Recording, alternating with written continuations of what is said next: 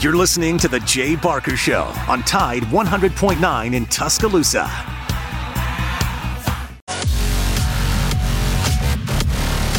All right. It's Friday. It's been an up and down week, but uh, it's certainly up now. It's Friday, headed into the weekend. We are twenty-two days away from football. Uh, actually, there's some preliminary games before that that uh, I'm pretty excited about watching, too. But uh, I'm glad it's Friday. Boy, we had another thunder banger last night. I know it hit Tuscaloosa, Birmingham, Anniston, Gadsden, everywhere we are. But uh, let's move right along and welcome in Lars Anderson, our co-host extraordinaire, sports writer extraordinaire. Hello to you. Hello to Justin Jones. How's life in y'all's world? Uh, everything's going great. Uh, the sun is shining, at least for right now.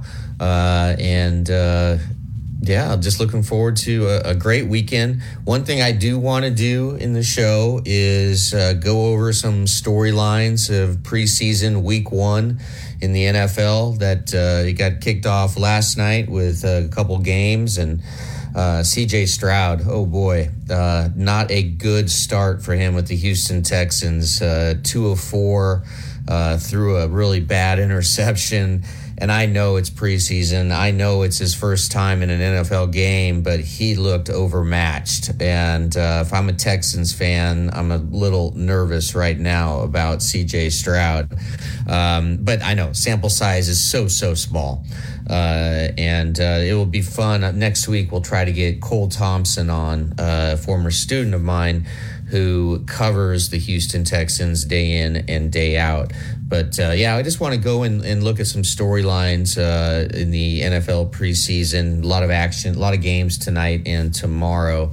And uh, also, yesterday we had Eli Gold on, and Eli told us that he's going to be having a new partner in the broadcast booth, uh, but he couldn't reveal it. He was waiting for the Crimson Tide Sports Network to make a formal announcement, but uh, A L dot com has uh, broken the story, and uh, they are reporting that it's going to be Tyler Watts, who is uh, a former Alabama quarterback, and he's a, a current analyst acro- across the um, across the network, the Alabama Crimson Tide Network. And um, he, obviously, Tyler, uh, was um, he spent, played four years at Alabama as a quarterback. He backed up Andrew Zhao when Alabama won the S E C title in nineteen ninety-nine, and then um, he uh, Tyler ended up uh, playing uh, quite a bit.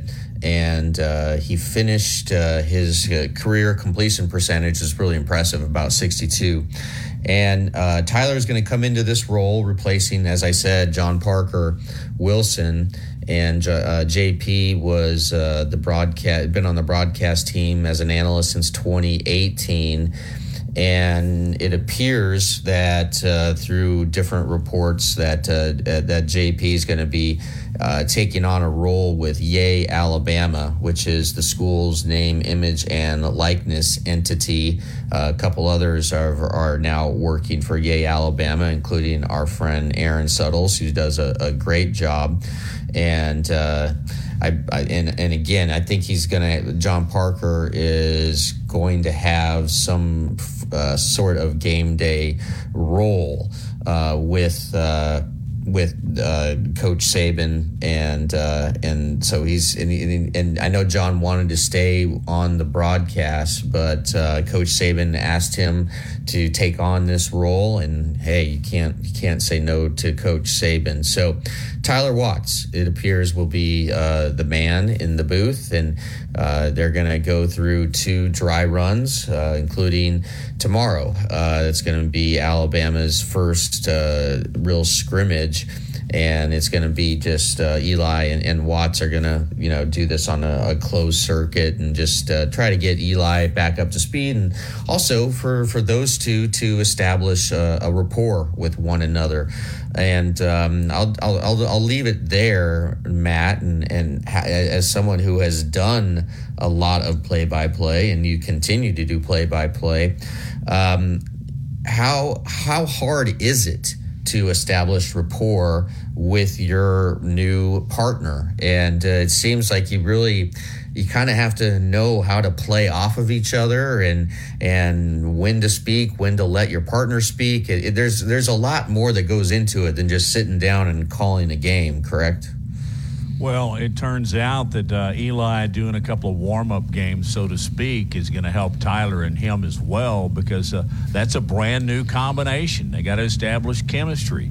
Uh, but something tells me that uh, it will be instant chemistry. Um, Eli called Tyler's games. Tyler's been working on the network before. They know each other. They'll get along. I think if it's if it's uh, they speak the same Alabama football language. Uh, I think it's a great move. I will put it out there immediately. I was a little surprised. I was glad, but surprised that it wasn't a player in the Nick Saban era. But they went with Tyler Watts. I've known the Watts family. His dad, Herman, is as fine a guy as I've ever known. We used to go watch Tyler play shortstop at Pelham High School. Good grief, how long ago was that? I think it's a great hire. I think they will work together perfectly, and they'll establish that on their own in the next couple of weeks, and I can't wait to hear them when they open up the microphones against Middle Tennessee State University. So we'll see. I don't know how this affects John Parker. Maybe he does the postgame. Maybe he does takes the role of Tyler Watts in some of the other places that Tyler has been, or maybe he strictly just works for Yea Alabama. That is uh, yet to be determined, as we say. But um, I've always been a big Ty- Tyler Watts fan. He had uh, he took some bumps uh, along the way, because while Alabama won an S E C championship while he was there, well, I do remember one thing. Uh, he ended a long sh- losing streak against Tennessee um, to the point where I believe Ty- Tyler was on one of the Daniel Moore prints uh, going into the end zone against Tennessee. So Tyler has a special place in Alabama football history, and I think it's a great hire. Like I said a minute ago, I cannot wait to hear the combo. I think it'll be terrific, and thanks to John Parker for his job well done, but he's going to take a position elsewhere with the University of Alabama, and that's all good too. Yeah, and um, I, you know, I, I remember Tyler a, a little bit. Um, I know that he uh, uh, now he lives in, in Birmingham, and Um, as a senior, uh, uh, he and Brody Crowell became the first quarterback combo in Alabama history to each throw for more than a thousand yards in a season. Um, and uh, and and Tyler helped Alabama that year as a senior to a, a ten and three record. Um, and so. Yeah, uh, I, I think it's good to have a quarterback uh, in the booth uh, because generally speaking, quarterbacks, um, you know, they have the responsibility of knowing everyone else's responsibility in a game, and that's why I think they are uniquely qualified to uh, be color analysts. And if you just go back and look at currently who the top color analysts are, Um, in both the N F L and for college football, uh, most of them are quarterbacks. I'm thinking about, you know, Tony Romo, um, uh, you know, Greg McElroy, uh, uh, you know, the list goes long, and it's uh, it's a very long list. And um, so I think Yeah, I think this is a good move because they are getting someone with uh, a lot of uh, experience in, in being in the booth, so it won't be anything uh, overwhelming for Tyler. I was thinking Kirk Herbstreit was, I was just, for some reason I blanked on Kirk's name, but Kirk Herbstreit, quarterback at Ohio State, and uh, and you know, Rich Gannon. I mean, there's just there's a ton. The the list is very long. But the majority of color commentators in the N F L and in college football are former quarterbacks. Lars, does your head explode if I mention conference realignment, Cal, Stanford? It just uh, every time I see a headline that, here's what I think. Uh, I got to read this. Um, yeah. It's not like something I want to read, but um, we'll talk about that. We'll talk about a few other things, but uh, let's talk some Alabama football. We're going to do that here in just a second as we break, our first break here on a Friday afternoon. Mike Rodak from A L dot com, he will join us. Rodak, I don't know if he's uh, up on the, the new tight end list or not. I think most of this came from Mark Hine. But anyway, we'll talk a little bit about that and uh, a lot of things Alabama as you dialed in Big Noon Sports, presented by Haley Sansing, Union Home Mortgage.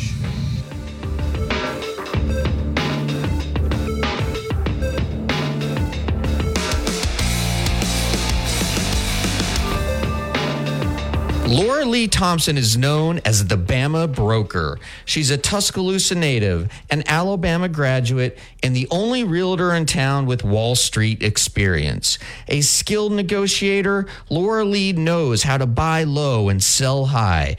And the Bama Broker isn't just going to show you houses. No, Laura Lee is going to educate you on the market, guide you to homes that fit your budget, and teach you how to sell your home for its maximum profit. Throughout the entire process, the Bama Broker will equip you with the tools you need to both buy a home and build financial wealth through home ownership. Trust me, the Bama Broker, who's as roll-tied as houndstooth, will get you across the goal line. That's Laura Lee Thompson, the Bama Broker with Advantage Realty Group. You can reach her at two oh five, seven nine oh, seven two two nine. Again, that's two oh five, seven nine oh, seven two two nine. And you can also email her at Laura Lee at the Bama Broker dot com. That's Laura Lee at the Bama Broker dot com. one hundred point nine Tuscaloosa weather. A mix of sun and clouds this afternoon. The chance of scattered showers and storms through the evening hours. The high today ninety-two, tonight's low seventy-three. Tomorrow partly sunny, hot and humid. A chance of widely scattered showers or storms. The high ninety-five. I'm James Spann on the A B C thirty-three forty Weather Center on Tide one hundred point nine. It's eighty-nine degrees in Tuscaloosa. The best sports talk in Alabama. This is Big Noon Sports. Presented by Haley Sansing, Union Home Mortgage. Join us from Bama twenty-four seven is Mike Rodak. Mike, how's your Friday going? You got big plans for the weekend? Uh, yeah, well, be at Nick Saban's press conference on Saturday. It's one of the joys of the weekends in, uh, in August, and Uh, we'll have the day off Sunday, luckily, but it uh, turns into a seven-day-a-week job pretty quickly this time of year. What have you gathered in the first week of practice? I mean, is it anything that is, I don't know, above the fold? Uh, you know, nothing too extraordinary, I would say. I mean, it's certainly – we obviously know the big theme of, of Nick Saban's offseason and going into fall camp is really um, – trying to do the little things better. And, you know, you brought it up again the other night where he it really you can tell it, it sticks with him. The L S U and Tennessee games naturally last year. And, you know, he says those are two of the longest games last season. And they came down to, you know, the final play in both cases. And um, Alabama players made mistakes and, and didn't do things correctly uh, when it really mattered in those situations. And, yeah, it seems like that's really a, a, the biggest theme of this camp that he's trying to hit home to his players is attention to detail. And he walked in, um, what was it, Wednesday night, and you could tell he was upset, uh, you know, was not in a great mood about how practice went and started talking about, you know, how players need to have that better attention to detail. So, um, you know, can they – there's a lot of time to fix it, obviously, but it's still, you know – you can get it going, you get it right in August, you can look good in the scrimmage, you can look good in the practice, but when crunch time comes in a Texas game or the Tennessee game or the L S U game, what's going to happen? And that's still, you know, nobody really knows until that actually comes. You can try to prepare yourself right now. Have you been struck at all by Nick Saban's demeanor? Do you read anything into that? Um, I know that, uh, you know, the, the, the video was released or the, the, the picture uh, of him smiling, uh, you know, a, a canary swallowing smile uh, stepping off the podium the other day. And, and that went just absolutely viral. And everybody was saying, uh-oh, uh-oh, here comes Alabama. And I know that was just, it was he was joking with a reporter. I mean, come on, people, like, let's not read too much into that. But overall, just his uh, uh, his comportment, his demeanor, uh, it seems like to me, he at least seems a little looser. And I think uh, for the most part, it appears that he really likes this team and the position that they are in, given that uh, Georgia has won the last two national championships and, you know, everybody's sort of got the, the target is on Georgia. Would, would, would you agree with that? Uh, and I know we're just sort of like reading into things, but unfortunately, because we don't have access to practices for the most part, uh, you, pre- you kind of have to. Yeah, I mean, it ebbs and flows. Um, it, that, that's that's true every year. You know, it typically starts off pretty good. You know, he's well rested after the off season. He's been playing golf. Like the first press conference, typically, you know, he's in a better mood, and that was the case last week um, with him. And you know, the, the picture of him smiling. And he was he went, I think, fifteen, sixteen minutes that night. It was great. You know, it was totally different Wednesday night though. Um, and that's only. You know, less than a week apart, and you could tell he was in a bad mood walking in. He kind of got annoyed that it it went longer than I think he wanted to, and then there was some confusion over the last question that was asked, and he got into a little bit of a back and forth over that, and um, got into a back and forth over the, the Pete Rose question, and um, you know, was was not in a good mood walking off the podium um, Wednesday night. I can assure you of that. So It, it ebbs and flows. I remember last year, like, he came in and said he really liked the team and seemed really positive about the team in the beginning of August. And then, you know, by the Utah State game, even though they won that game handily, he was in a pretty sour mood after that game, you know, about depth chart questions and and all that. So it, it's tough to read into it because it can change day to day, week to week. But I would, I, you know, I think overall, I, I think he's happy with the, the team. Um, I think he's happy with their situation and that it kind of gives them some motivation, like you said. But um, look, I mean, I, I've gone back and looked at some games from last year. I was even watching the, the preseason N F L game last night, and during halftime, it was Bryce Young. They're showing, you know, highlights of him from Alabama. And you're like, man, like some of the plays Bryce Young made last year were just, we took some of them for granted because he was pulling them out, pulling Alabama out of, you know, the, the depths of defeat. And they don't have that guy this year, so it doesn't matter how good he feels about the team or any of that. If you don't have a guy like Bryce Young, I mean, that that means something, and that's still the number one issue with this team. Yeah, it was uh, last night after the uh, Patriots-Texans game, all the Alabama players, former Alabama players got together, and, and it took me a long time to count how many there were. It was just crazy. I think there's ten or nine, nine of them on, on the field, and it's just it, it's mind-boggling. But um, how important is uh, the scrimmage tomorrow? And are they going uh, all out? Like, is it it's going to be, you know, uh, just wind the intensity up and, and, and let it rip? Although I'm, I, I would assume that the quarterbacks uh, won't be hit.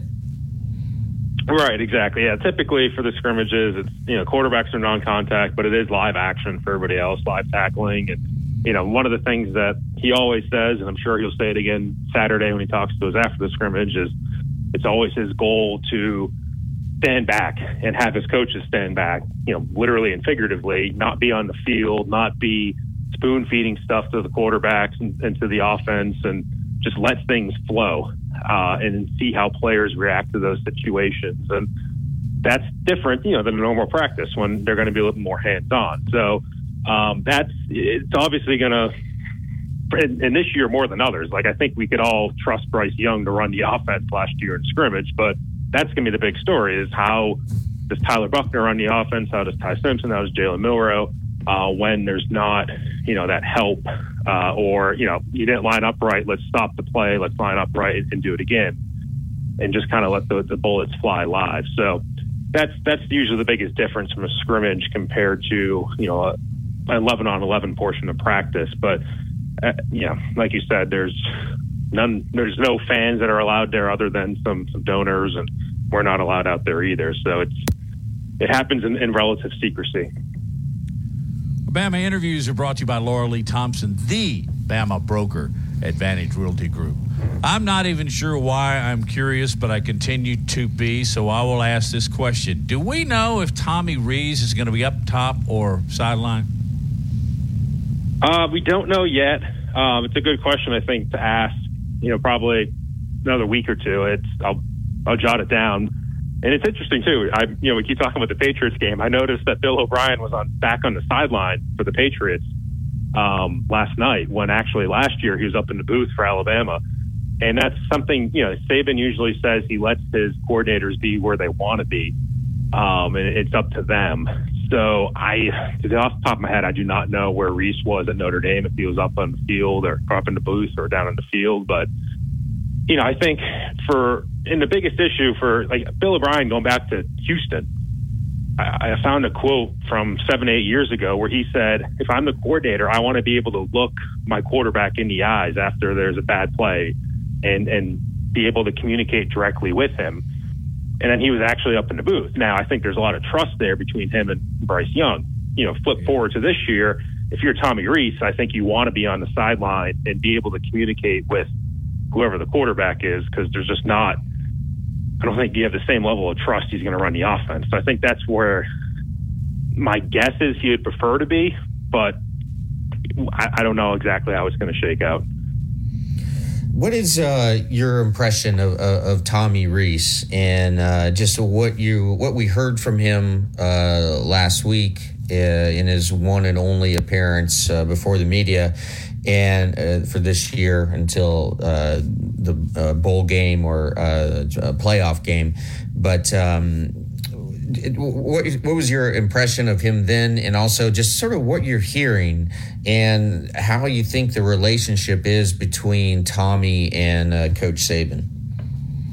Yeah, I mean, you know, he's obviously young. He's thirty-one. You know, he's an ex-quarterback for Notre Dame, so there's a certain level of polish that, you know, came off when he's talking to us. It's not the first time he stood up at a podium and spoken to the media.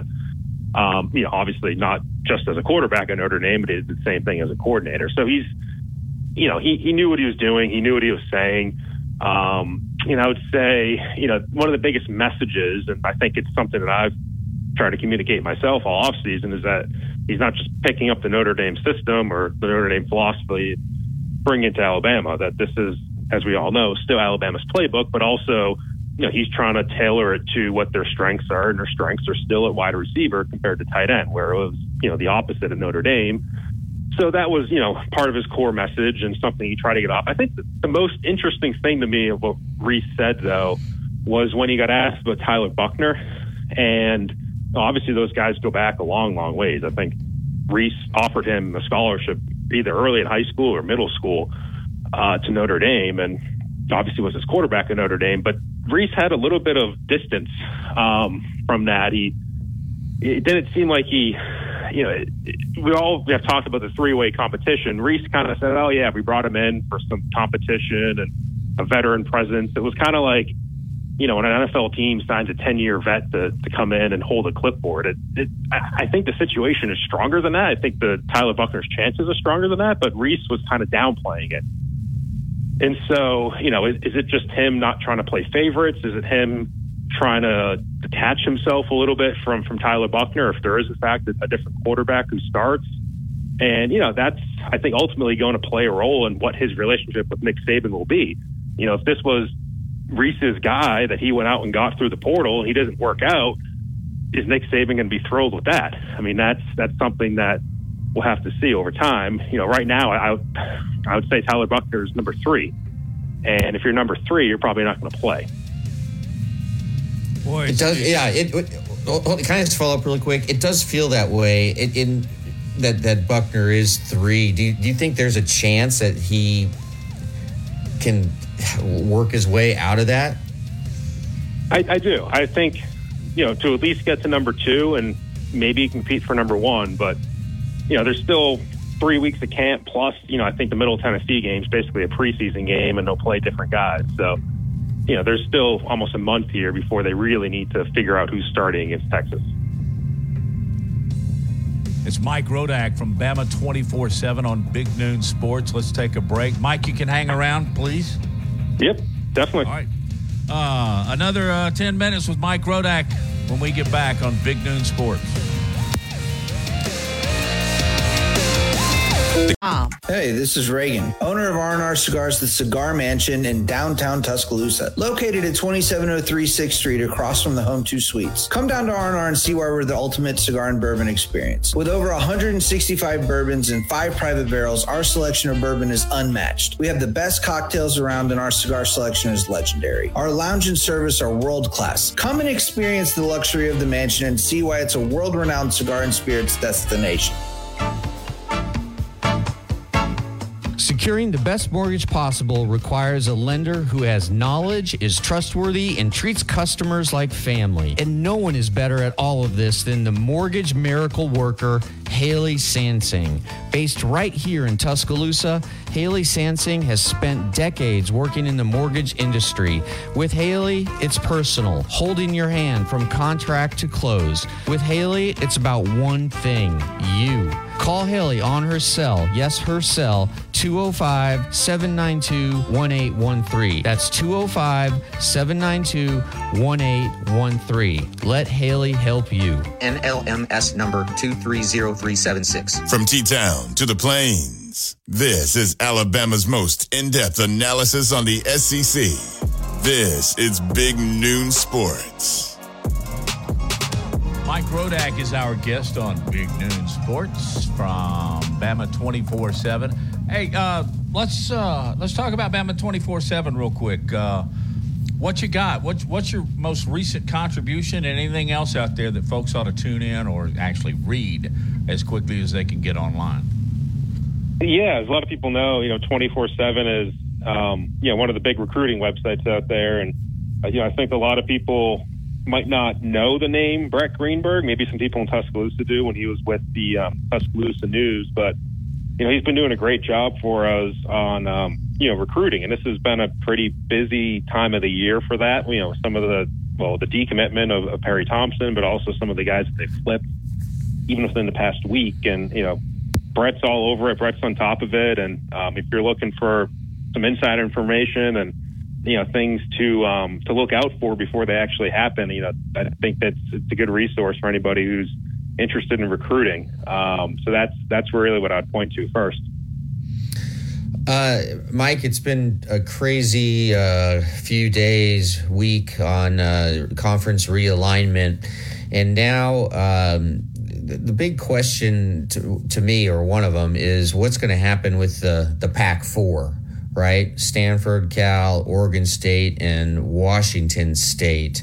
Um, it, it appeared for a second that Stanford and Cal may head to the A C C, but then the A C C, I think, uh, made a financially prudent decision and is delaying uh, adding uh, Stanford and Cal.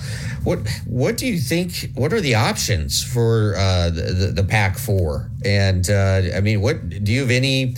I mean, it, just any guess as to what may happen? Yeah, I think ultimately Cal and Stanford probably go one direction together, and I think Washington State and Oregon State go a different direction together. Um, I I think the most likely landing spot for, for Washington State and Oregon State is um, the the Mountain West, and whether, you know, there's some people spoken about, you know, merger with the, the Pac twelve, or they take their brand name. And you know, I, I think some of that's just going to depend on the business end of it. You know, is who, which league kind of survives there. Um, you know, there's brands can be sold. You know, trademarks can be sold. But you know, do you want to take on the Pac twelve's debt? Do you want to take on their T V network that's failing? I mean, um, it may just be better for those two schools to join the Mountain West, and you keep the Mountain West name.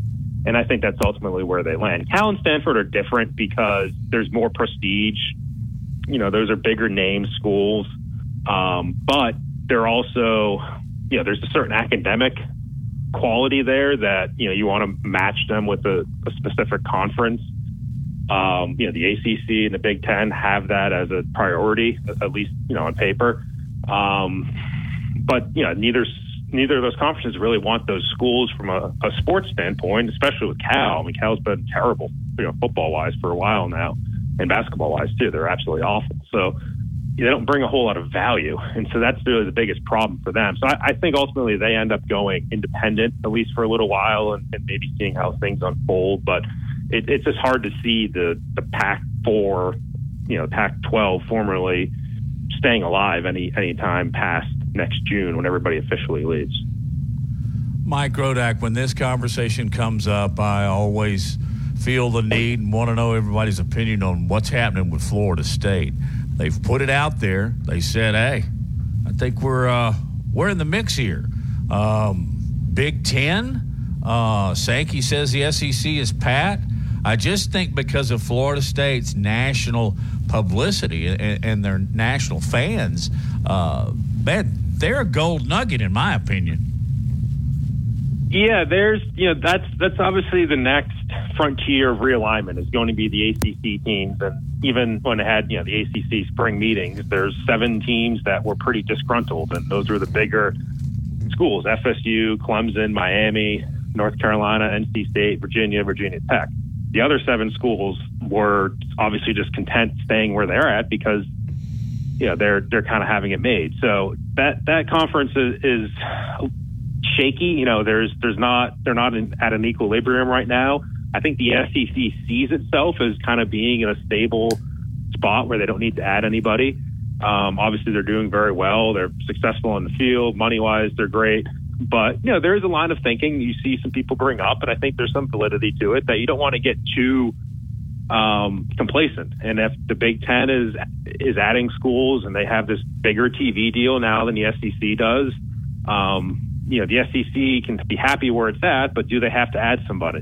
And I think, you know, as prestigious as F S U's football record might be, it, the the people you talk to really seem to think that North Carolina is really the, the bigger um, fish, you know, for the S E C to, to try to go get because it adds a, a territory on their map. Um, and it's, you know, it's a good, very good football school these days, and obviously, you know, has the basketball history. So, Um, you know, North Carolina and Virginia are actually, if I had to pick two schools out of the A C C that the S E C would want the most, it would actually be those two schools and not F S U and Clemson. But F S U's rattling their sword. I mean, they're they're angry. They're public about it. Um, you know, there's this whole thing that they might explore uh, private seed money, and maybe that helps them get out of the A C C deal. Maybe that helps them kind of cushion a, you know, a, a transition into a new conference where they might not be making too much, but that's something's got to happen there, you know, at some point here pretty soon. What do you think of uh, F S U and the position that they're taking, that the revenue distribution model isn't fair because they get so many more eyeballs on them when they are playing than other schools in the A C C, and it's by a, by a long ways uh, other than Clemson? Do you think that that is a fair argument to make if you're the, the, the president of uh, Florida State? Yeah, I mean, it, it's kind of a microcosm of, of college football as a whole. So, you know, there's there's a lot of validity to it that, um, yeah, that Florida State or Alabama or Georgia or whatever is not equal to even, you know, let's say Syracuse or Boston College or Vanderbilt or, you know, a F B S team or a group of five team in the F B S. Like there's everybody's not equal, and that's kind of what has driven this latest few rounds of realignment that these conferences kind of group teams together that just aren't uh, on on the level playing field, and that's that's kind of how things have changed. And um, I, I saw somebody make a good comparison where they said it's like when you go from cable T V and you're paying for all these channels, and maybe you watch E S P N a lot, maybe you don't watch, you know, some random other channel a lot, but you're paying for all of them. And then you go to a streaming model where you're specifically paying for certain things. And that's kind of how college football has, has gone, where the T V networks are picking and choosing, you know, what are the most important, what are the biggest teams that we want to put on T V, and are almost creating these new conferences through that. And the teams that aren't the bigger draws are getting left behind, just like the T V shows or the T V channels that aren't the biggest draws are getting left behind and not just getting that blanket payment that, you know, you pay your cable bill and you're paying for fifty channels you don't watch. And that's kind of been fixed with the streaming model. And I think the college football model is, is kind of running along the same lines where they're trying to make it more efficient. And um, again, I think ultimately this all within the next five or ten years moves to a system where it's thirty or forty teams, and those are the biggest teams, and it's almost its own separate league, and uh, everybody else is, is kind of doing their own thing. It's kind of like a sales meeting, and everybody's paid salary and not commission. And then there's this guy over here bringing in eighty percent of the business, and he's getting the same pay. Uh, hey, pay me. Would you ever see the S E C going to this model? Because that would be, uh, I would think, a lot more money for the University of Alabama. No, I, I still think it will be equal among the S E C, but I think the bigger question is, and not just the S E C, but also the Big Ten, is will there come a day where they say, or their T V overlords, E S P N in the S E C's case, or E S P N slash Fox, and or Fox slash uh, C B S in the Big Ten's case, do they say, we don't need Vanderbilt, we don't need Northwestern? Like, and those, maybe there's pressure from the bigger schools in those conferences that push those teams out. So, I, yeah, I, I think it's it's going to be less um, unequal revenue distribution in conferences and more of a case of maybe eliminating some schools that uh, aren't pulling their weight. And I, if I'm Vanderbilt or Northwestern or Rutgers or Mississippi State, like, I don't know. Like, I don't know how um, safe I would feel that I'm still in one of those conferences in ten years. Mike, uh, turning to the N F L, uh, in your former life, uh, you covered the New England Patriots, and you're very familiar with that franchise. And um, want to just ask you about Mac Jones. And is this a make or break year for him? And also, you just you look at their roster. Their number one wide receiver is Juju Smith-Schuster, who's been kicked to the curb by two different franchises, by Pittsburgh and Kansas City. Kansas City last year, he was probably wide receiver three, uh, and he's supposed to be their one. And, you know, you've heard some pundits who I, I trust saying that, you know, New England doesn't have a, a, a first wide receiver, a second wide receiver. Maybe they have a third wide receiver. Uh, so what are your expectations of, of, of Mac Jones, a, a, a guy who you know very well, obviously, from Alabama, and then just your background with uh, New England? Yeah, I, I mean, it's going to get really interesting one way or the other after this year.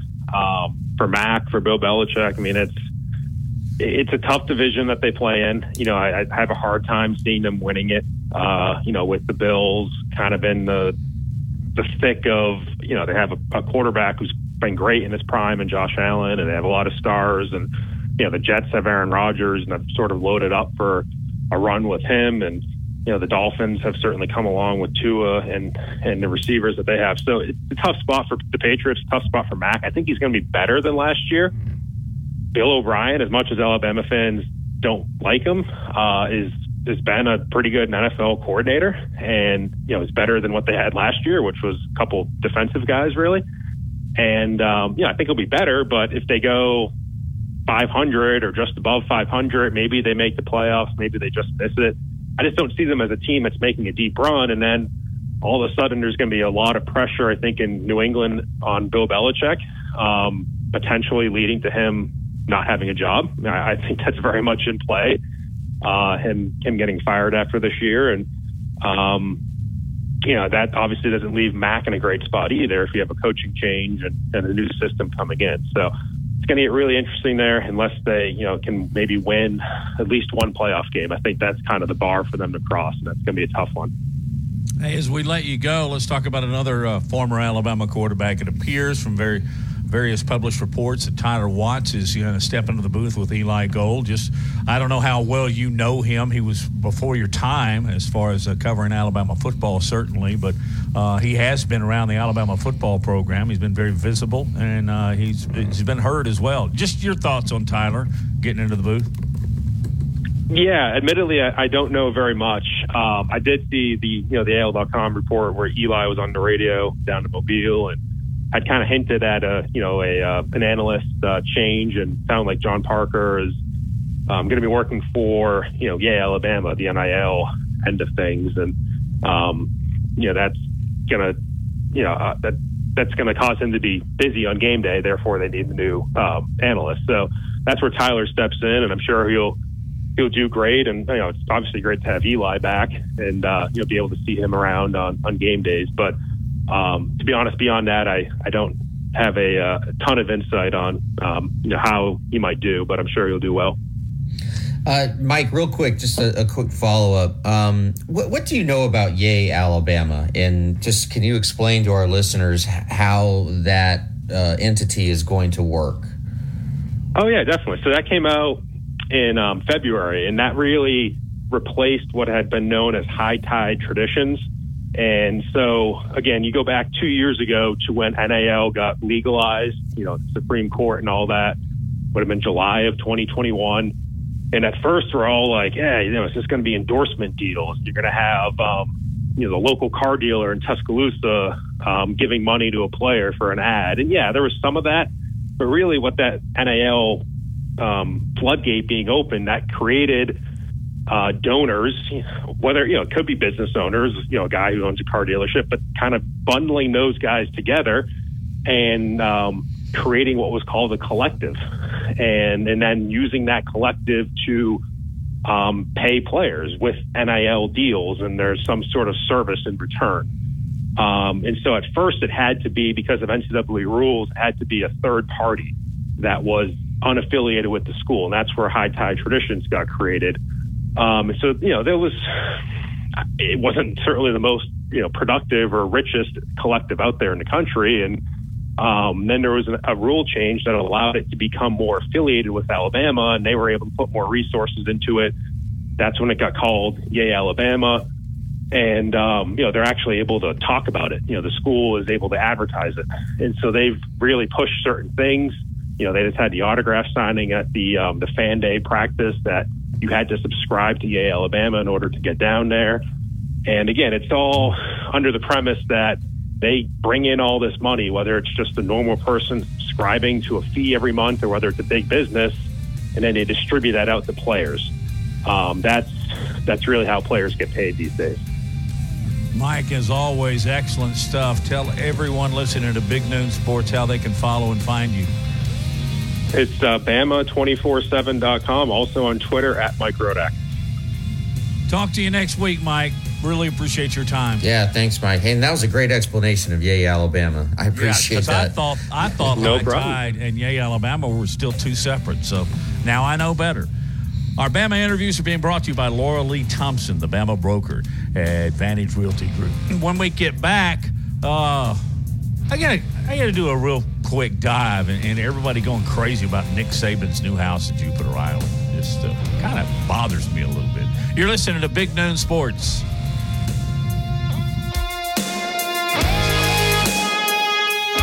Hey, Buchner. Tomorrow on Compass Media Network's coverage of the N F L. The twenty twenty-three season gets underway as the Cowboys and Jaguars kick off the preseason. Hi, this is Jerry Recco. Join Kevin Ray, Danny White, myself for all the action as Dak Prescott and the Cowboys square off with Trevor Lawrence and the Jaguars. Football is back. It's the Dallas Cowboys and the Jacksonville Jaguars. If it's the N F L, it's right here. Tide one hundred point nine, Tuscaloosa weather. A mix of sun and clouds this afternoon. The chance of scattered showers and storms through the evening hours. The high today ninety-two, tonight's low seventy-three. Tomorrow, partly sunny, hot and humid. A chance of widely scattered showers or storms. The high ninety-five. I'm James Spann on the A B C thirty-three forty Weather Center on Tide one hundred point nine. It's ninety-two degrees in Tuscaloosa. From T-Town to the Plains, this is Alabama's most in-depth analysis on the S E C. This is Big Noon Sports. Presented by Haley Sansing, Union Home Mortgage. Matt, Flores, Justin, uh, social media buzz, and I think I'm probably preaching to the choir when I'm talking to Alabama fans because I think they know the details of this. But if you just look on some of the general platforms and people begin to see this wonderful, beautiful, gorgeous seventeen point five million dollars home Nick Saban has recently per- purchased down in Jupiter, Florida, everybody's thinking, oh, that's it. He's setting up retirement. But, Lars, we both know that he had an island. I don't think it was. By the way, the, the pictures of this place are just. It is stunning. icons. It is yeah, stunning. They really are. All yeah. I wanted to do is, man, I, I wish if, I was better friends with Nick Saban. Yeah, you know, what I thought was, if you possibly could get a good deal on seventeen point five million dollars, I think he got it. Man, it is just absolutely gorgeous. Yeah, the property. Uh, you know, all the trees and the pool and, the, uh, of course, the, the immediate golf access. It is. It is beautiful. There was a lot of blue there that I think in the actual decor of the home inside that I think is probably going to go away.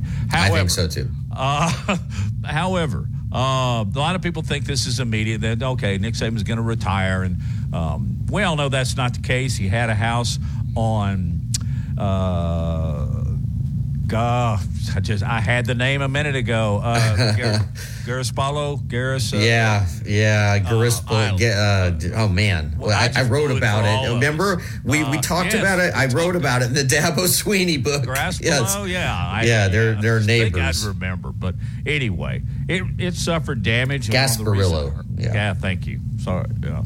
So it suffered some damage in a recent hurricane, and they decided they moved to a different place, and, and that's where it is. But um, it's hard to claim retirement when he just sim- simply moves his vacation homes. Um, so th- there are reasons for that. Now, I'll also say this. He could retire next year, and I wouldn't know it. But I don't – I just think people need to know that that is not at all a tell on the future of Alabama wearing sideline headphones. Yeah, I, you know what? This this house is perfect for uh, Miss Terry and Coach Saban because uh, it, it it gives Miss Terry uh, you know, the opportunity to, to be on on the beach, have have private beach uh, in a, in a beautiful home, and for Coach Saban, it's all about, to me, the golf. It's, you know, he, you know how much he loves golf, right? He's right. He's been spotted at Augusta countless times over the years. He's taken private jets to get to tee times. He uh, rescheduled or scheduled his hip surgery around a golf, and uh, just recently when Lee Hodges won uh, the three M Open, uh, who's a Tide alum, uh, Coach Saban called him. He just he he loves golf, and. Uh, And so now, uh, what happens? Well, um, he is now going to be within shouting distance of some of the most legendary golfers on the planet. Uh, his neighbors are going to be just literally, literally down the street. He's literally down the street from Tiger Woods, Ricky Fowler, Gary Player, and many more uh, past and current P G A players. And uh, I think Nick is going to have some really good playing partners here uh, once he, uh, you know, uh, decides to uh, go into retirement. And this is my guess, is that they'll always keep their lake house in Georgia. They'll always keep this place they just bought at Jupiter Island. And you're right. I mean, it's they got to redo it. It's it's it's it's just it's a little tacky to me. It, it just screams too much Florida, right? Uh, just in the design. It's a Florida of it. Blue too. Yeah, yeah. yeah. Uh, and then I think I I I really believe that they will have uh, their home in Tuscaloosa for years to come uh, because of the their uh, ties to the community, uh, the development of the Saban Center, which is going to be a uh, a, a legacy for um, for both uh, Nick and, and Miss Terry. I mean, almost more so for Miss Terry because she really has put a lot of uh, time and effort into uh, creating the, the Saban Center and, and working with the city and and uh, again, just everything that goes into developing that. So I, I, I'm guessing that they will uh, have uh, those will be their three primary homes, and they may have uh, another home or two, you know, somewhere else. Uh, maybe a sh- uh, yeah, a place in Italy, a in chalet in, in the south of France. Uh, yeah, I mean, um, there's uh, there's a they, but you know what? He deserves it. He deserves every penny he's made. Let's face it. He just he absolutely. deserves it. And um well, and, the R O I, the University of Alabama, is proven. Uh, you know, yeah, the enrollment. I, I think uh, it has. Has it doubled since he's been there? It yes, and uh, it, it it is it is doubled. Uh, I think it's it's I think it may be even more and has more than doubled. But what really has been uh, a, a a boon for the University of Alabama is that now uh, you have vastly more students coming from out of state. And what does that mean? That means that they're, they're paying out-of-state tuition, which is uh, much, much higher, obviously, than in-state tuition. The average A C T score has gone up. A C T, uh, S A T score has gone up.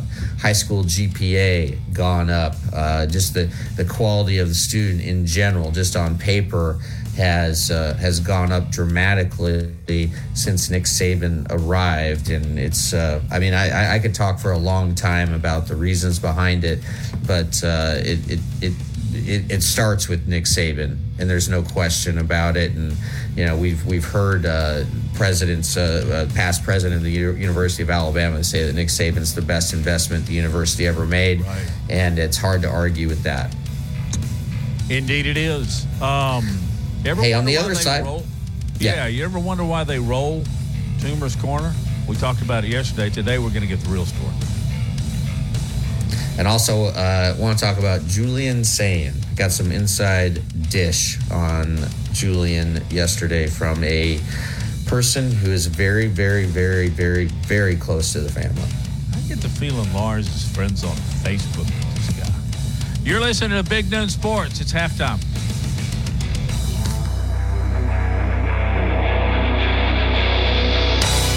This is Reagan, owner of R and R Cigars, the Cigar Mansion in downtown Tuscaloosa, located at twenty-seven oh three sixth Street across from the Home two Suites. Come down to R and R and see why we're the ultimate cigar and bourbon experience. With over one hundred sixty-five bourbons and five private barrels, our selection of bourbon is unmatched. We have the best cocktails around, and our cigar selection is legendary. Our lounge and service are world-class. Come and experience the luxury of the mansion and see why it's a world-renowned cigar and spirits destination.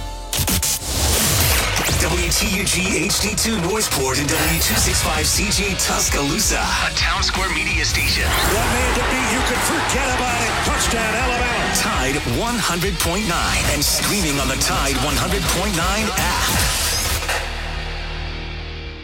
More Big Noon Sports coming up.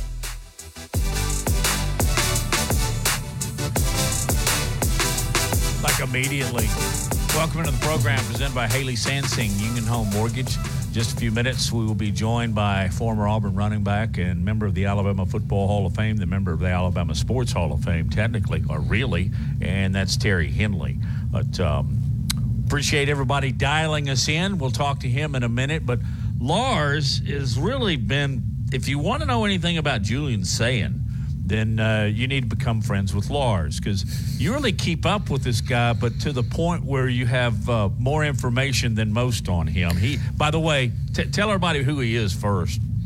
Well, he is uh, Alabama's marquee recruit of their next class, five-star quarterback who uh, who was named M V P of, of the Elite eleven, twenty twenty-three Elite eleven, and um And and I, I I was talking with someone yesterday who is uh, extremely tight with the family, put it that way. It's really, I can't go into too much more detail on that, but uh, I was given uh, the okay okay to share a few things on air about Julian Sain and uh, and Nick Saban. And and number one, uh, the two talk a lot. And uh, and Julian Sain is not worried about N I L money at all. The reason he came to Alabama, pure and simple, was because he wants to play in the N F L, and he believes that Nick Saban and the coaches at Alabama can help him achieve that dream. And that dream is more important than the N I L money that he had been offered and is being offered uh, from other schools. And that's not to say that he won't change his mind, right? There's there's no document that is bound, that is binding him to Alabama right now, but he doesn't care about the money. And uh, he comes from a really good family. And Nick Saban on the phone has just been using the phrase that we've all heard, like, stay where your feet are, stay where your feet are. And that really means just staying in the moment and just trying to keep getting better and better and better. Um, he's going to be playing for uh, Carlsbad High, High School out in California. Uh, this will be his last last season. Uh, he's starting his last semester in high school because he's going to graduate uh, in and in, in, graduate midway through his senior year and enrolled Alabama in January. There could be a little bit of culture shock because he loves the beach. He loves to surf. He is a quintessential uh, Cali kid. And uh, but there have been other California quarterbacks, uh, Bryce Young, who have done pretty well at Alabama. And and what Nick Saban loves most about him, and this is hard to quantify, but just that the kid is a competitor. He competes, competes, competes, and just uh, absolutely just is is uh, like a hundred out of a hundred when it comes to uh, having all of uh, the characteristics of a high-level competitor. And, uh, and you know, uh, he still uh, is a, a, a little bit uh, slight. He, he's six one, and and he, uh, you know, still needs to work on, on arm strength and, and bulking up a little bit. But what Nick Saban loves about him is his accuracy. It is just off the charts, off the charts. His, his sense of anticipation. Uh, and and these are things that cannot be taught. It's like you either have it or you don't. And he has it in abundance. And uh, I'm telling you that they are forming a really close relationship already. And part of me, you know, I, after, as I was hearing all of this, um, part of me is thinking that, you know, what what is Nick Saban in the back of his mind thinking that Julian Sain is going to be, you know, his kind of last quarterback at Alabama? Will, you know, will Julian be, say, a three-year starter? And then that would could coincide with, with Nick Saban, um, you know, possibly retiring at the end of, of Julian's uh, run at Alabama. And, uh, you know, that's contingent on a lot of things, obviously. Uh, number one, that he actually stays committed to Alabama. But I think he is is is locked in, locked and loaded, no no question about it. Um, but uh, there's just a, there is a closeness between Julian and Nick, as I've been I'm being told, that is really rare Uh, for Coach Saban to have this kind of relationship with a quarterback who is still uh, in high school and about ready to begin his senior year. And so I think, uh, again, I'm not saying that he's going to come in and win the starting job uh, next year, but I do think that uh, that he is uh, the type of player that will start for multiple years, given Uh, that he doesn't uh, suffer an injury or, you know, there's no, some, nothing strange happens. But the um, the optimism of uh, that that Julian Sain has about coming to Alabama, his excitement to come to Alabama uh, is not, and his commitment to Alabama, I don't think will be swayed by any big money coming at him uh, in these, uh, you know, before he actually moves out to Tuscaloosa in January. And, um, you know, it's just uh, an exciting time, I think, for him and for Coach Saban, because uh, these two really hit it off. And I know that Julian, Julian is uh, uh, heavily recruiting other guys to, to keep, uh, to, to join his class. And I think um, he is showing uh, leadership characteristics. And again, he comes from a very, very rock solid, good, successful family in uh, in Carlsbad, uh, uh, California. and uh, in, in Southern California. And I think, again, everything I'm hearing is that this kid is special, Matt. Well, it'll uh, it'll be interesting to see how it works out once Alabama does find a quarterback, unless all three are just kind of mediocre this season. One of them's going to step forward, and Ty Simpson comes in here and leads Alabama to the S E C championship or better. Uh, doesn't he have two or three years of eligibility left? Let's see. Yeah, yeah he redshirted. Yeah, so he, he, he's got four. He's got four technically. Because uh, yeah, he, he has a red shirt, but yeah, yeah. So who knows? I mean, if Ty if Ty Simpson if, if Ty Simpson, yeah, you're right. If Ty Simpson leads Alabama to a national championship, I mean, nobody's going to unseat him.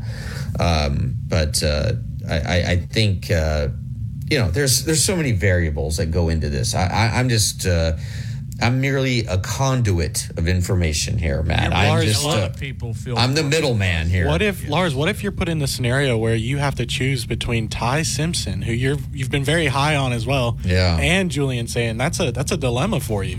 It is. It is because uh, clearly, I, clearly, I'm already on the the uh, Spann train, and I'm also on the Simpson train.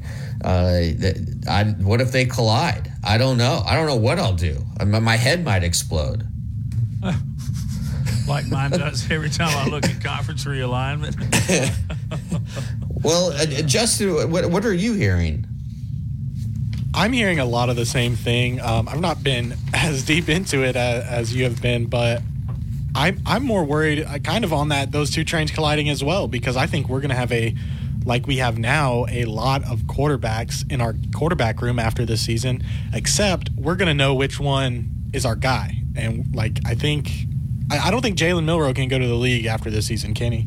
No. But you know what? I've also heard that Dylan – I mean, I, I, I this is all hearsay, right? We're hearing, we're hearing that Dylan Lonergan has just looked amazing, right? the, the the true freshman, that uh, that he really looks the part, and that he is uh, uh, performed very well in these uh, uh, practices, uh, preseason practices. So I, I, I don't know. It, it's uh, again, it, it, it's frustrating to do reporting like this, where you're just relying on what other people are seeing and what other people are. Um, reporting perhaps for a future book. I'll leave it at that. Okay. Uh, well, here's, here's a question that I, I think people would like to at least know our opinion on. And we we got to do this quickly because he hauls away. But where is this information coming from? We know the reporters can't go there. My guess is you've got a manager or somebody that's a good friend and good contact that'll slip you a little bit of information, because you know it's not coming from the players and the coaches. Isn't that where you think it's coming from, Lauren? Uh, well, I can, I'll tell you off air exactly where it's coming from, but uh, it's coming from somebody I trust very, very much. Oh. And so- yeah, somebody that's been there to see it? I can't ask you that. That's not fair. That's not fair. Hey, we're going to go to Terry Hanley next on Big Noon Sports. Hey, this is Reagan, owner of R and R Cigars, the Cigar Mansion in downtown Tuscaloosa, located at twenty-seven oh three sixth Street across from the Home two Suites. Come down to R and R and see why we're the ultimate cigar and bourbon experience. With over one hundred sixty-five bourbons and five private barrels, our selection of bourbon is unmatched. We have the best cocktails around, and our cigar selection is legendary. Our lounge and service are world-class. Come and experience the luxury of the mansion and see why it's a world-renowned cigar and spirits destination. Securing the best mortgage possible requires a lender who has knowledge, is trustworthy, and treats customers like family. And no one is better at all of this than the mortgage miracle worker, Terry Haley Sansing. Based right here in Tuscaloosa, Haley Sansing has spent decades working in the mortgage industry. With Haley, it's personal, holding your hand from contract to close. With Haley, it's about one thing, you. Call Haley on her cell. Yes, her cell, two oh five, seven nine two, one eight one three. That's two oh five, seven nine two, one eight one three. Let Haley help you. N L M S number two three zero three seven six. Tide one hundred point nine, Tuscaloosa weather. A mix of sun and clouds this afternoon. The chance of scattered showers and storms through the evening hours. The high today ninety-two, tonight's low seventy-three.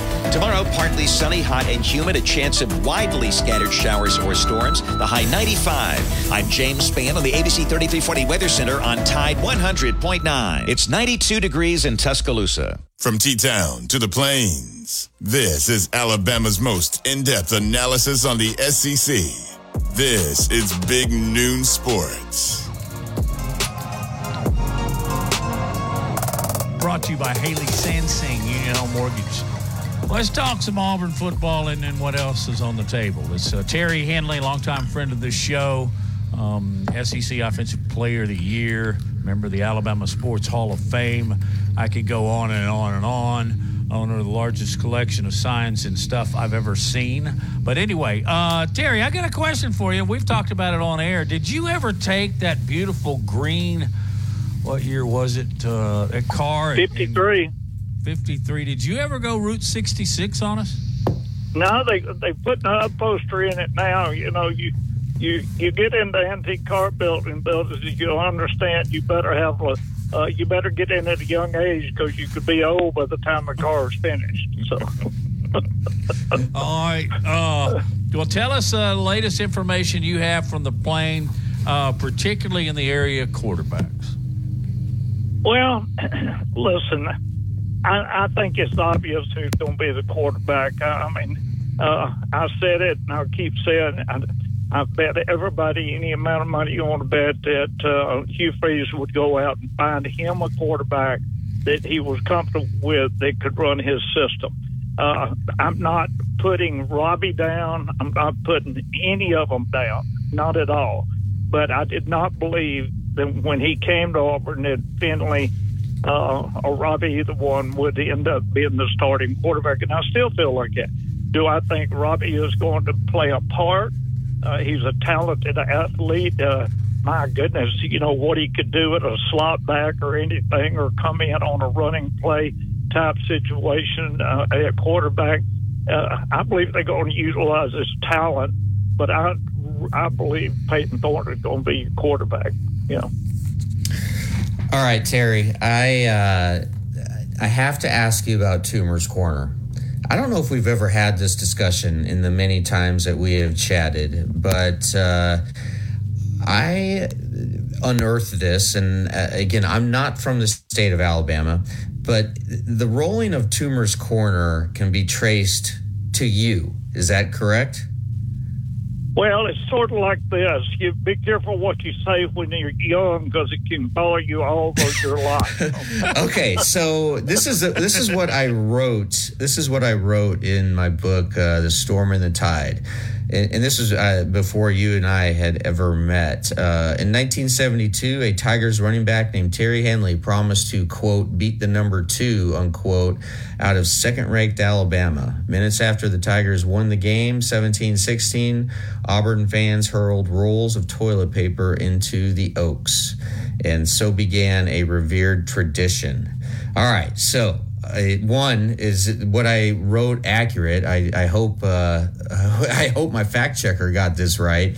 And two, where did you come up with the phrase "beat the number two out of number two"?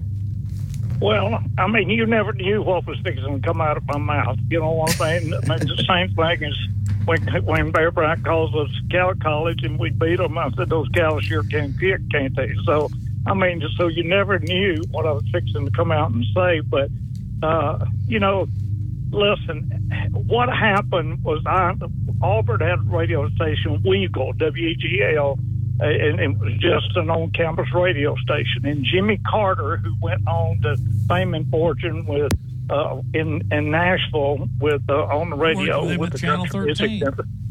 Yeah, yeah, that's right. And so, so anyway, he was working at that at there, and so we had two weeks off before we played Alabama. So they had me over on the first week we were off on a Monday, and to, on the radio station, and and he came out with the fact of saying, "Hey, all right, Auburn got got a task. You know, you got to go to Birmingham, play the number two team in the country. What do you think, Terry?" I said, "Well, the only thing we're going to do is go to Birmingham and play the number two team and beat the number two out of them." You know, well, I leave the radio station and go to class over at Haley Center, and people high-fiving me and all, "Yo, Henley, boy, beat the number two out of them," you know. And so I thought that was kind of catchy, and then I said it again at the pep rally, and then I told a couple of sports writers and things. I said, "Well, people like this, don't they?" And then, then in the dressing room after the game was over, I think it was David Housel that came up to me and told me, said, "You're not going to believe this." Said, said the whole Tumors Corners rolled in toilet tissue, and they're screaming, "We beat the number two out of them." So, so why? Like why I did said, they pick? It's funny how things catch on. Why did they pick Tumors Corner? Why did they pick those oak trees? Well, see, back many years ago, from my understanding, when they were, you know, when it was a teletape at the at the Western Union, that they would take the old teletape and, and throw it, you know what I mean, up in the air after winds, you know what mm-hmm. I mean? So it was kind of, and then, of course, teletape went out and all of that, so nobody ever did it anymore. So I think it was something that would happen earlier. And, and, and then the other thing, when we would win games or, or whatever, they all gathered at Tumors Corner anyway. I mean, that was a gathering spot, you know, so I guess it just went hand in hand with, "Hey, let's throw it on these trees." Did you want that on your epitaph? You know, "We beat the number two out of them." Well, I don't know exactly what I'm going to say. I did tell my wife I wanted my casket uh, or my urn to be made out of a toilet tissue. Yeah, I did tell her that. Terry, you, you briefly touched on it, but you and Coach Bryant, around the same time, had a little bit of a back and forth because he did. He referred to Auburn as a Cal college, and you didn't think very much about that. No, I didn't. I didn't like it at all. I didn't like him calling us a name, you know. So he and I went back and forth on that, and he apologized. He apologized, you know what I mean? He said he didn't mean to say it, but the damage was already done. But now listen, you know, it, it was much like me saying, "Let's beat the number two out of him." So, you, you know, I don't think, I think he was at a speaking engagement when he said that, and, you know, it got out, and it wasn't meant to be headlines in the paper like it ended up being, yeah. After that win in nineteen seventy-two in Birmingham, you, you go back to Auburn. Did you go to Tumors Corner and see all of that? Well, when I got back to Auburn, When I got back to Auburn, uh, the mayor the mayor was waiting on me to talk to me. Yeah, he said he was going to clean up all this. So he wasn't elated, or was he kidding? Well, I, I'm just joking. I mean, but no. I would think he, I would think he was saying, "How in the world we gonna clean up this mess?" Yeah, it's really it's loud. This loud, long-haired guy has done said something that's caused the city ten thousand dollars to clean this up.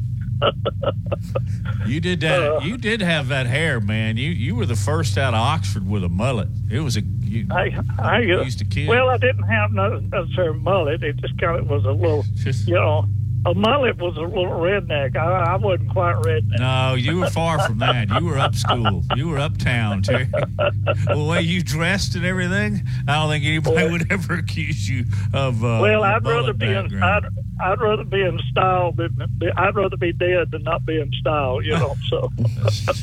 And that is true today. So, um, all right, uh, Lars, tell him about the toilet paper at Walmart.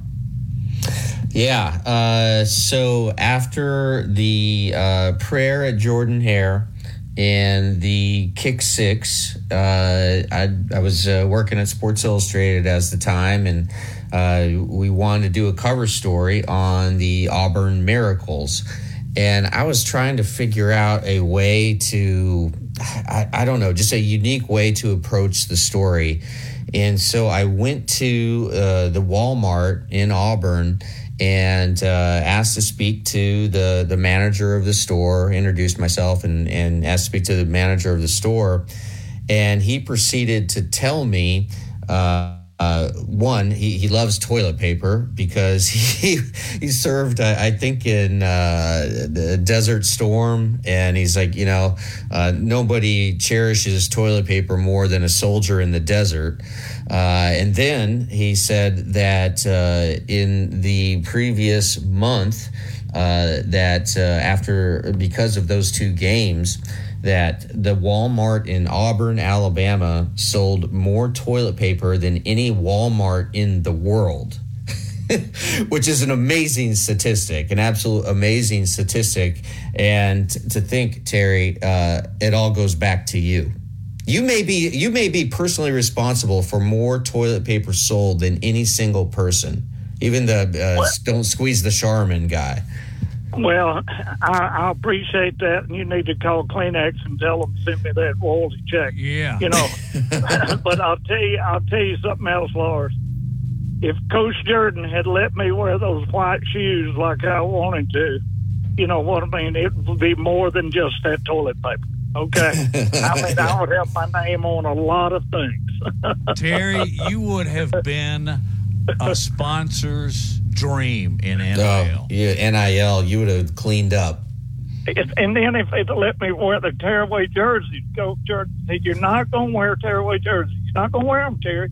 I said, why not? Because Coach Beard, who's the athletic director, said they cost thirty-five dollars. That's too much to pay for a jersey. And second of all, we're not sure you can run hard enough to tear one. So, you know, so, you know, it's, it, you just... Listen, I always had to think about these things. I'd lay in bed thinking about these things, you know. No question. Uh, it has a lot to do with your business success today. Well, uh, I don't know about that. Terry, um, yes. There was a little, uh, and maybe even a little bit more, pushback in the hiring of Hugh Freeze because of his past. It didn't seem to take very long before he won that adversity over. And then he really kicked it in his transparency and honesty at S E C Media Days. Has, has he one hundred percent won over Auburn?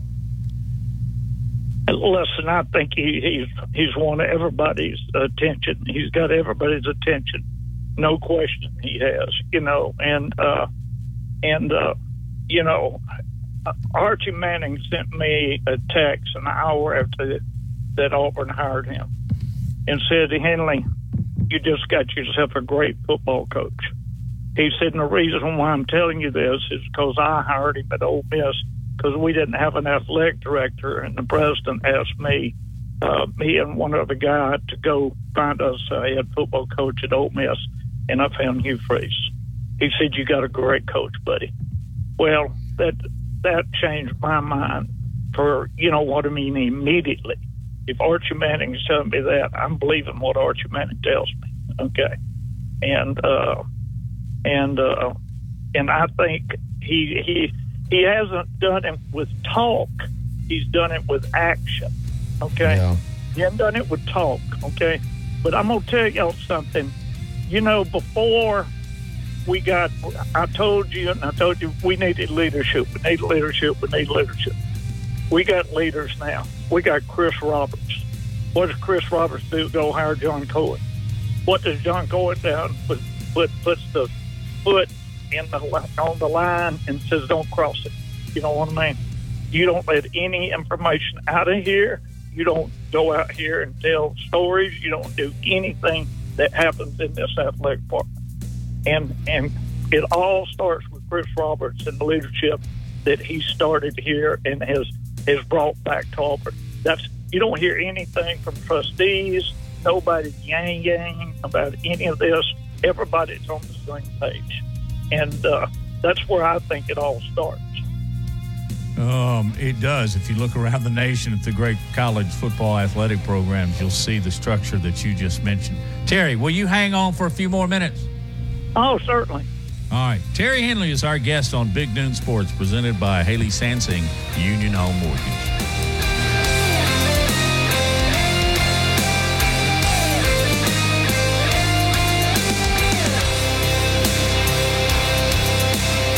Laura Lee Thompson is known as the Bama Broker. She's a Tuscaloosa native, an Alabama graduate, and the only realtor in town with Wall Street experience. A skilled negotiator, Laura Lee knows how to buy low and sell high.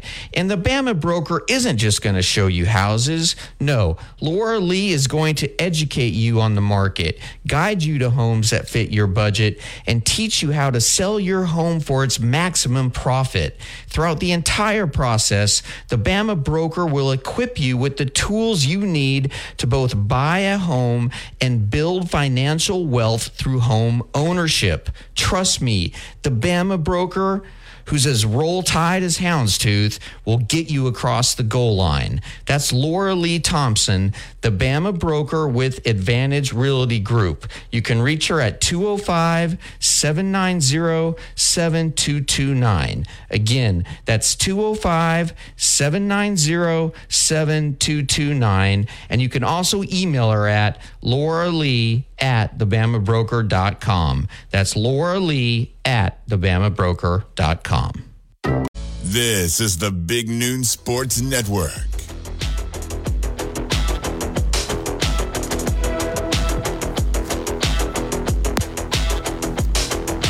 Terry Henley is our guest. It's Lars, Matt, and Justin on a Friday afternoon.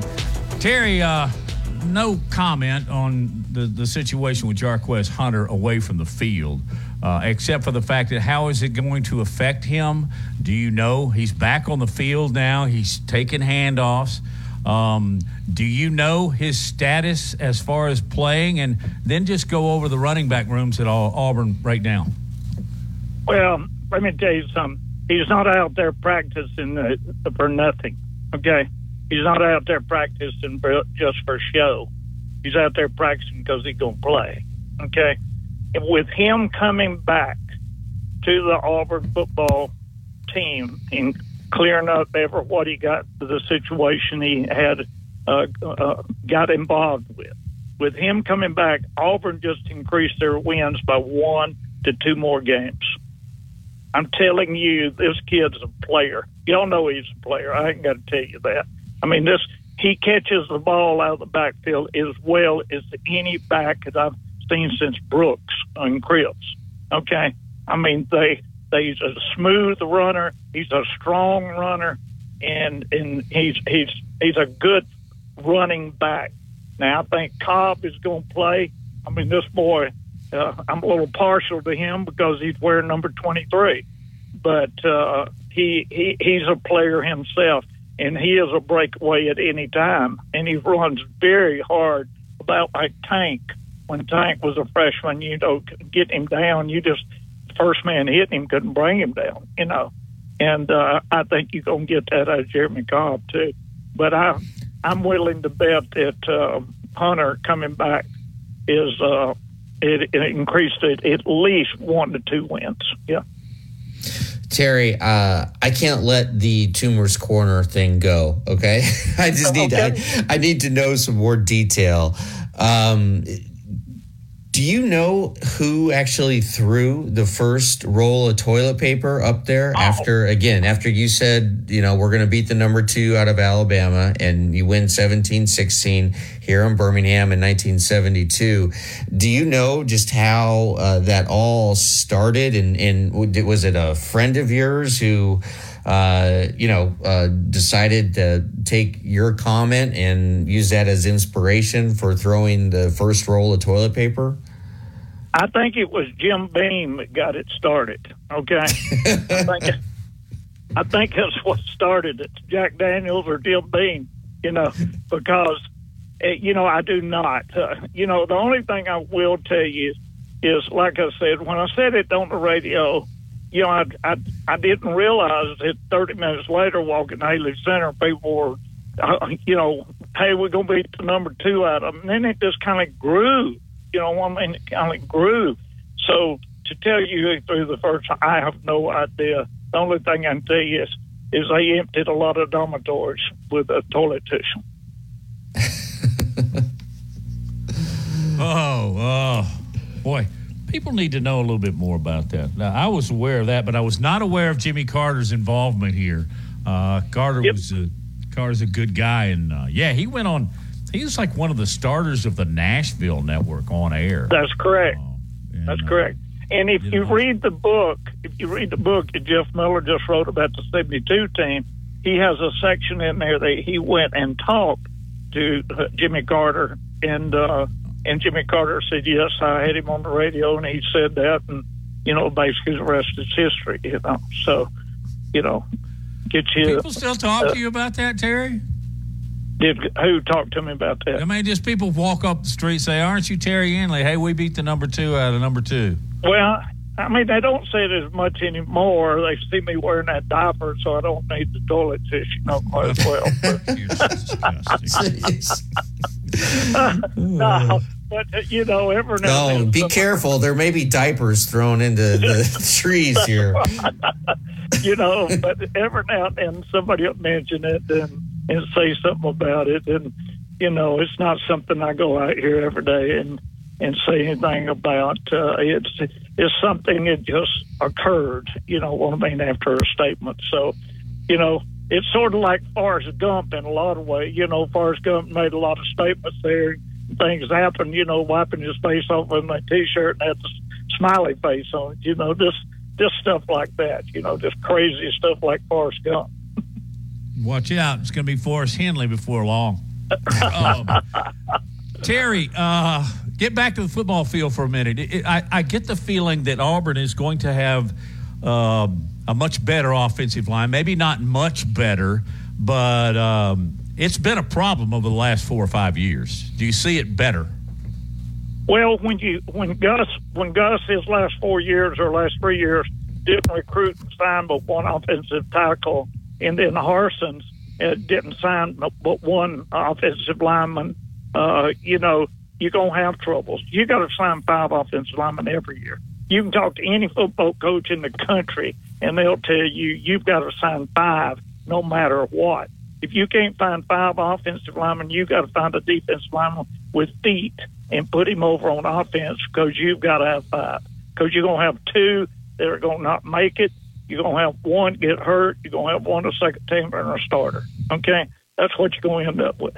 I mean, that's over the – you can go through the years and years and years, and that's how it all ends up weighing out.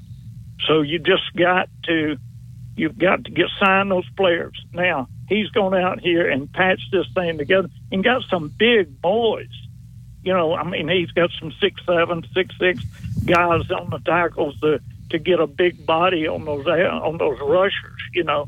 But he's going to want to run the football. He's got to let this quarterback get seated in before he starts chunking this thing all over this field, okay?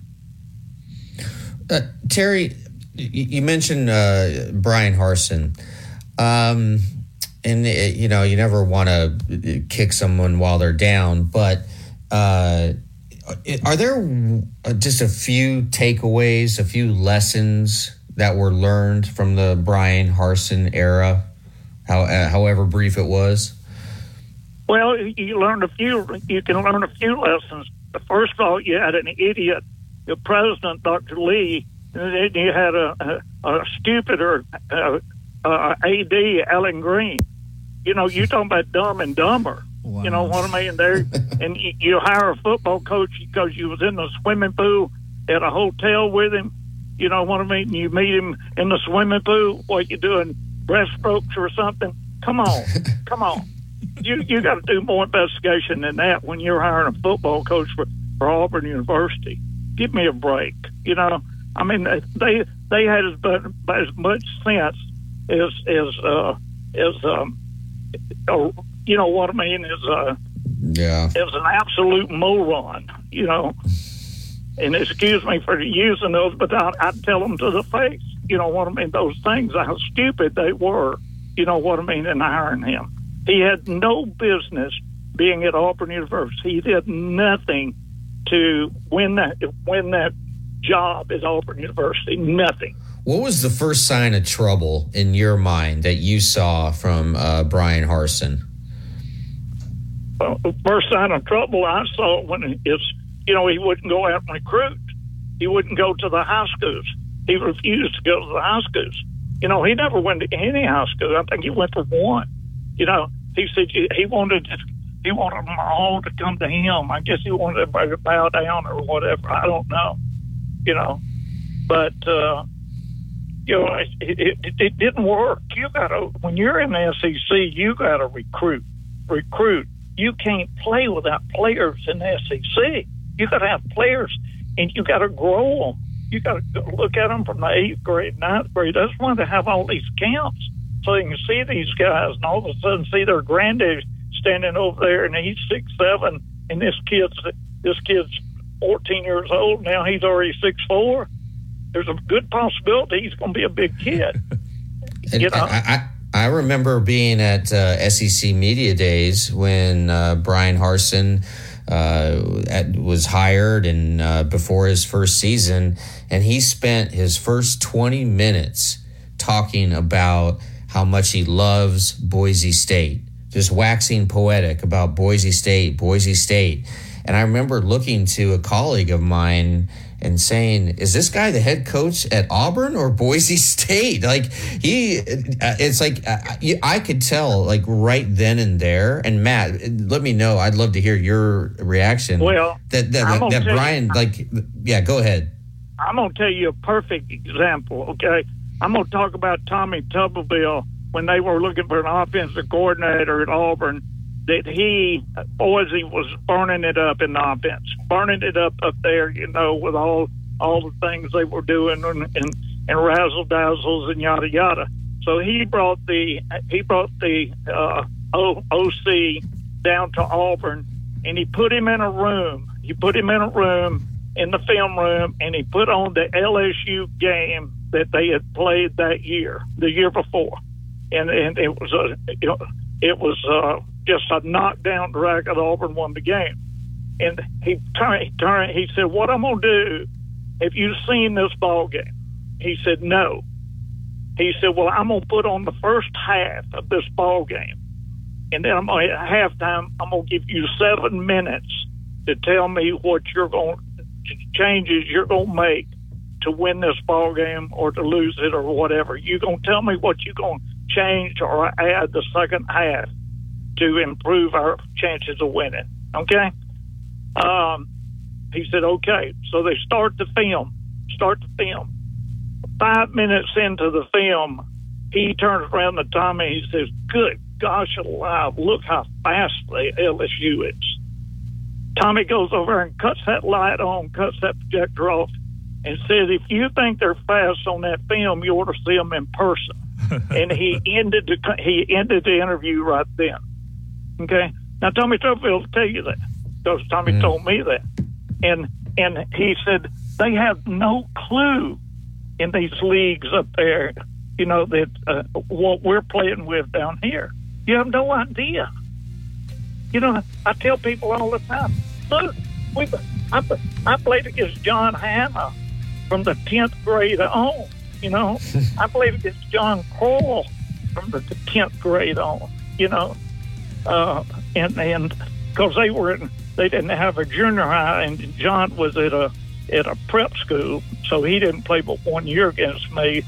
But John Kroll, he didn't play. He didn't start playing senior football until the tenth grade, and I, of course, I started at eighth grade on the varsity. So, you know, but we that's what you talk about, the the the talent that has come out of Alabama. You know, you talk. I mean, John Hanna's still considered one of the greatest offensive linemen to ever play the game in the N F L. Good reason.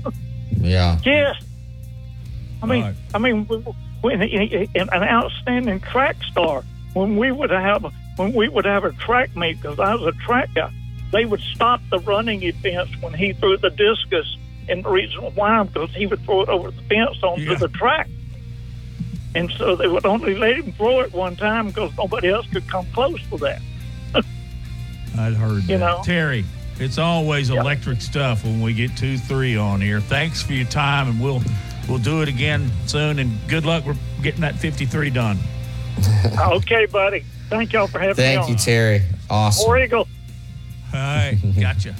Oh, Terry? Matt, I love that. I love that. I love, uh, I love like uh, unraveling some history, right? Like, I really uh, find it fascinating to discover how different traditions are formed. And I didn't um, know about the ticker tape stuff. So there yeah. was a little bit of an origin before that, but Terry's the one that sold all the toilet paper. We'll be back to wrap up the Friday edition of Big Noon Sports in a minute.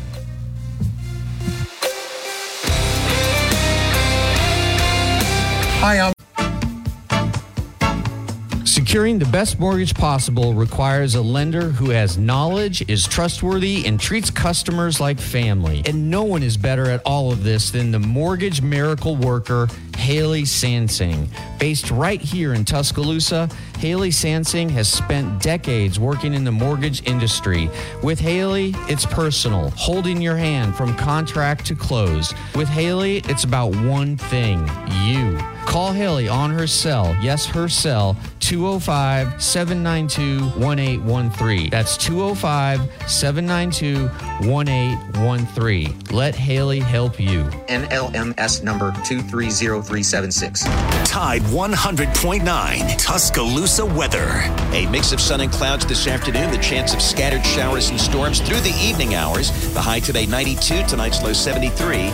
Tomorrow partly sunny, hot and humid. A chance of widely scattered showers or storms. The high ninety-five. I'm James Spann on the A B C thirty-three forty Weather Center on Tide one hundred point nine. It's ninety-one degrees in Tuscaloosa. Covering S E C sports like kudzu on the roadside. This is Big Noon Sports.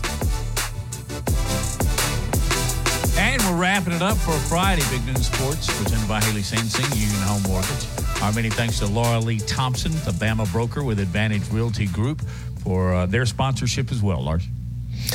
On Thursday, August thirty-first, there is going to be a very special golf tournament at uh, Greystone Legacy in Birmingham. And joining us now to talk about it is Patty Bromberg, who is the events coordinator at Bridgeways, Alabama, and uh, also a near and dear friend of mine. Patty, how are you doing this afternoon? Hey, I'm doing fantastic. How are you? We're doing great, having a having a really uh, wonderful Friday. Uh, what can you tell us about uh, Bridgeways, first of all, and then also the uh, Kathleen P. Bruin Memorial Leadership Open? Again, that's Thursday, August thirty-first at Greystone Legacy. Well, first of all, I want to say I'm just so proud to be a part of Bridgeways. Um, it is just an incredible organization. And what we are, we're a nonprofit youth development organization. And we used to be Campfire Girls, which uh, many people might be familiar to that. But we disaffili- disaffiliated from um, Campfire um, two years ago so we could focus on uh, programs and services for our kids in our local community. And the tournament is in honor of Kathleen P. Bruin, who was um, the executive director um, for the organization for over twenty-five years. And um, we honor her life and legacy um, as she was the personification of leadership and loved the, the children that we serve. So um, it is a really cool thing. And we raise money Um, for a uh, scholarship for an upcoming uh, graduating senior going into their first year of college. That's what the tournament raises money for. And uh, Matt and I will be out at Greystone again on Thursday, August thirty-first. And uh, I'm informing Matt of this now. We're going to be teeing off at about eight a.m., try to get in a full eighteen. And uh, I know there's going to be a, uh, a Bloody Mary bar that's going to open oh, yeah. at uh, eight thirty. And uh, uh, I've been out there before at your tournament, Patty. And uh, that is the Bloody Mary bar of all Bloody Mary bars. Yes. And we also are going to have a cigar bar on the course. Uh, I think like between hole eight and seventeen. I can't remember, but it's, you can hit it going and you can hit it coming up. And uh, how can people get in touch with you? Uh, how many groups uh, do you still need to fill out? And just uh, give us a little just uh, contact information.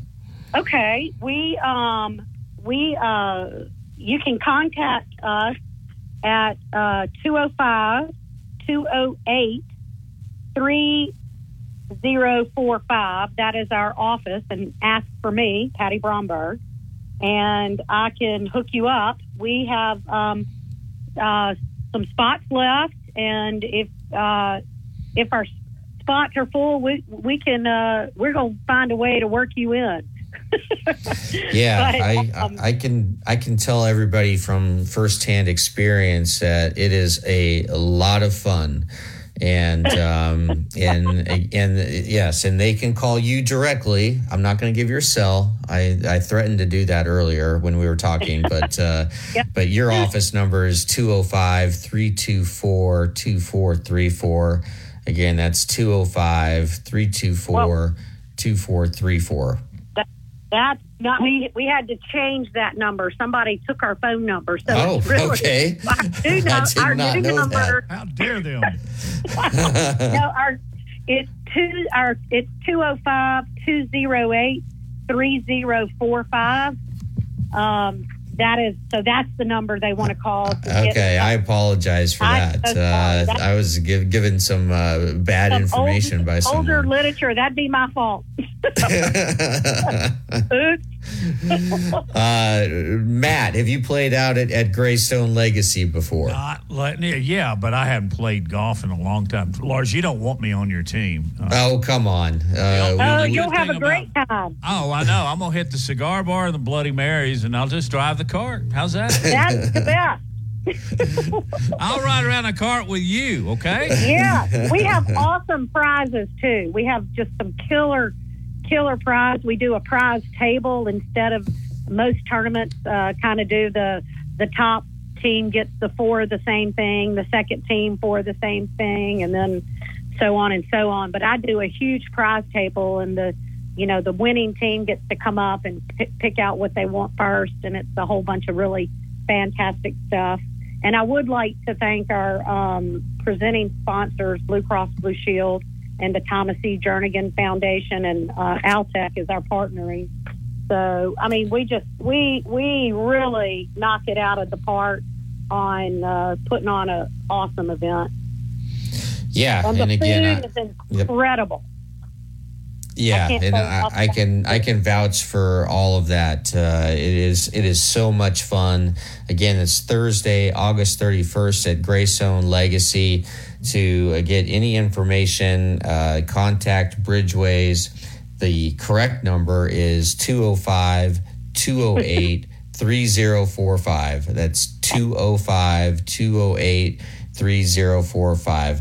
Patty, thank you so much for joining us. Uh, look forward to talking to you soon. And uh, and Matt and I will uh, be out there. We got uh, we have a banner. Believe it or not, Matt has a banner guy, and uh, we're, we'll we'll we'll we'll bring we'll bring our banner, and uh, we'll, we'll we'll be there. But but thank you again, excellent. Patty. No, thank y'all so much, and y'all have a fantastic weekend. And I am just so grateful that y'all had me on. Thanks, absolutely, Matt. Yep. Thank you so much. Thank you. Um, yeah, Matt. That that, that will be uh, a, a really good time. Again, it's uh, thirty uh, uh, Thursday, August thirty-first at Greystone Legacy. Uh, they still have spots available, and um, there'll be a, a former Alabama players there, former Auburn players there. Uh, and of course, the, the star of Talladega Nights, Matt Coulter, will be there. And uh, to uh, to uh, secure your place, uh, again, the phone number is uh, is two oh five, two oh eight, three oh four five. Matt? Hey, Lars, as long as we're talking about cigars, let's talk about cigars and the Cigar Mansion. And that's Reagan. That's R and R Cigars, Bourbon.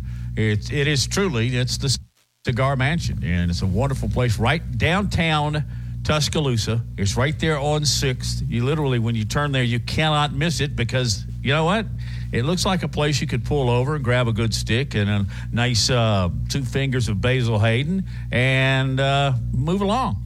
Go, go. Yeah, I mean, it's just it's like in a it's like in an old house, right? Yep. And yep. Uh, it's it's very warm and comforting, and man, just go in there and just hang out and uh, talk to people. It, uh, it it reminds me almost, Matt, of like stepping into, I don't know, the nineteen fifties, and and where people could just go to a social club and just hang out. It's almost eighteen fifties. I mean, that is an old home. I don't know if it's antebellum or not, but, I mean, it's got the the tall columns out front. Um, it's not quite something out of, gee, here goes my I mean, there's a big porch. There's a big porch you can hang out on. Yep. Yeah, oh, yeah, yeah. But it's a, it's a very large place, and um, you will be you'll be glad that you took our advice if you aren't already. So, Lars, wrapping up the show. I hope you have a terrific weekend. Uh, I'm going to uh, I'm gonna lay back because our weekends are about to get just hectic as you know what. So um, we'll get ready for that. You know, high school football is like two weeks away.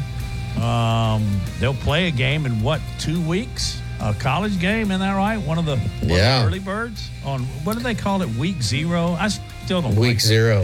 That. Yeah. Yeah, uh, Nebraska is going to be playing soon, and uh, the Cincinnati Bengals, their march to the Super Bowl begins tonight. They are uh, playing the Green Bay Packers, and Jordan Love is actually going to play a few series. Let's see how Jordan Love does. Might actually watch that pregame because I'm not much on these exhibition games. It's just, uh, but I know you'll be watching. We should watch together, except we'll throw stuff at each other. All right, have a great week. Thank you to Justin Jones and all of you that listen to Big Noon Sports. Good weekend.